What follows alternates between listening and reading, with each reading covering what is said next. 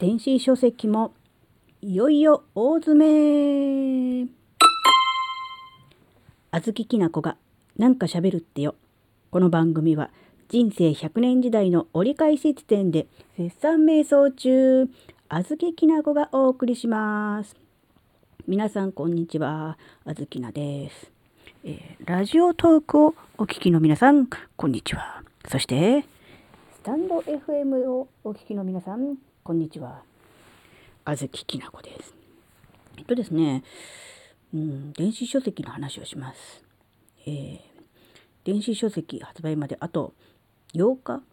となりました。来週の水曜日には、えー、めでたく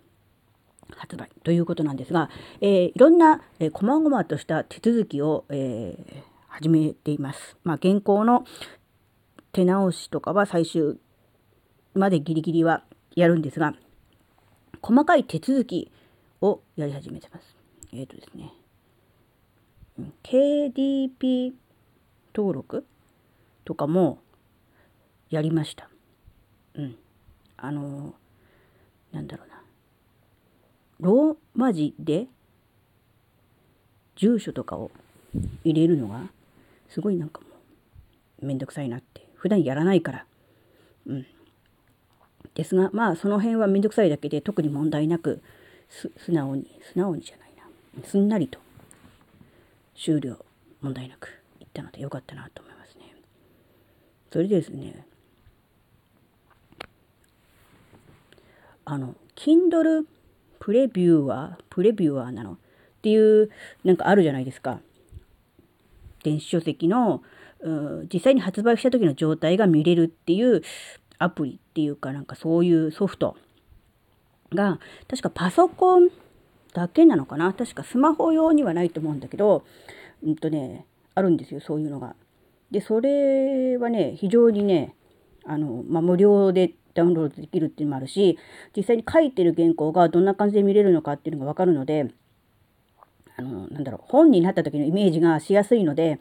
なんだろうモチベーションも上がるしなんだろう、うん、例えばね途中で原稿が書けなくなっちゃったりとかなんかこう筆進まないなとかいまいちモチベーションがっ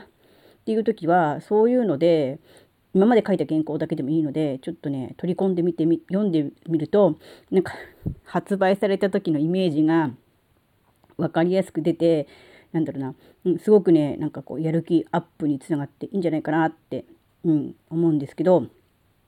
なんかその Kindle プレビューーが、うん、わざわざあのダウンロードしてその自分のパソコンに取り入れなくても、えー、Kindle ダイレクトパブリッシングだっけ？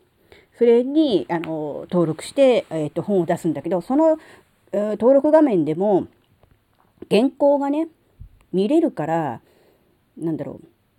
うなくていいんじゃね？みたいな話をねどっかでちらっと見聞きしたことがあってああそうなんだなくてもいいんだとかって思ったんだけどなんかちらっとね得た感じだとまた別のところから得た情報だとあのそのね Kindle Direct Publishing っていうのは、えーと、ソフトではなくてこうオンライン上のなんだろうそういう何サイト内にこういろいろこう登録とかをする感じになってるのね。で Kindle プレビューアーはうーんとねそういうソフトなのでどうやら同じものなんだけど Kindle プレビューアーの方がより何て言うの正確に表示される？うん。だから、うーんとね、まあ別にその、ダイレクトパブリッシングのそのプレビュー機能でも普通は問題ないんだけど、より、なんだろう、絶対にこう、事前にこう、ミスとかなく、より正確に、えー、把握したいとかっていうんであれば、Kindle プレビューはの方がいいらしいっぽいよっていうのをね、ちらっと小耳に挟んだので、あの、うん、どうせ見れるからいらないやって思っている人がいたとしたら、あの、それは、あの、無駄じゃないよっていうことでね、うん。まあ、同じものだし、同じことなんだけど、Kindle プレビューアーの方がより正確に表示されるよってだからなんかミスがあったとしてもそのミスを、うん、よりあの実際に販売する時の形で出てくれる出してくれるからそっちの方が、うん、おすすめですっていうようなの話をちらっと聞いたのでそれはねあの、うん、あっていいものあっていいものっていうのもおかしいけどもあっていいものなので、うん、あのぜひねあのご利用ご活用した方がいいのではと思います。でそこで必ずしっかり表示されたからといって実際に発売される時にミスがないのかっていうとそれはまた別の話 らしくてうんなんかうんほら受け取った側の人の端末の調整とか不具合とかも含めてそれは本当に何だろうどうなるかわからないっていうようなところもあるらしいので、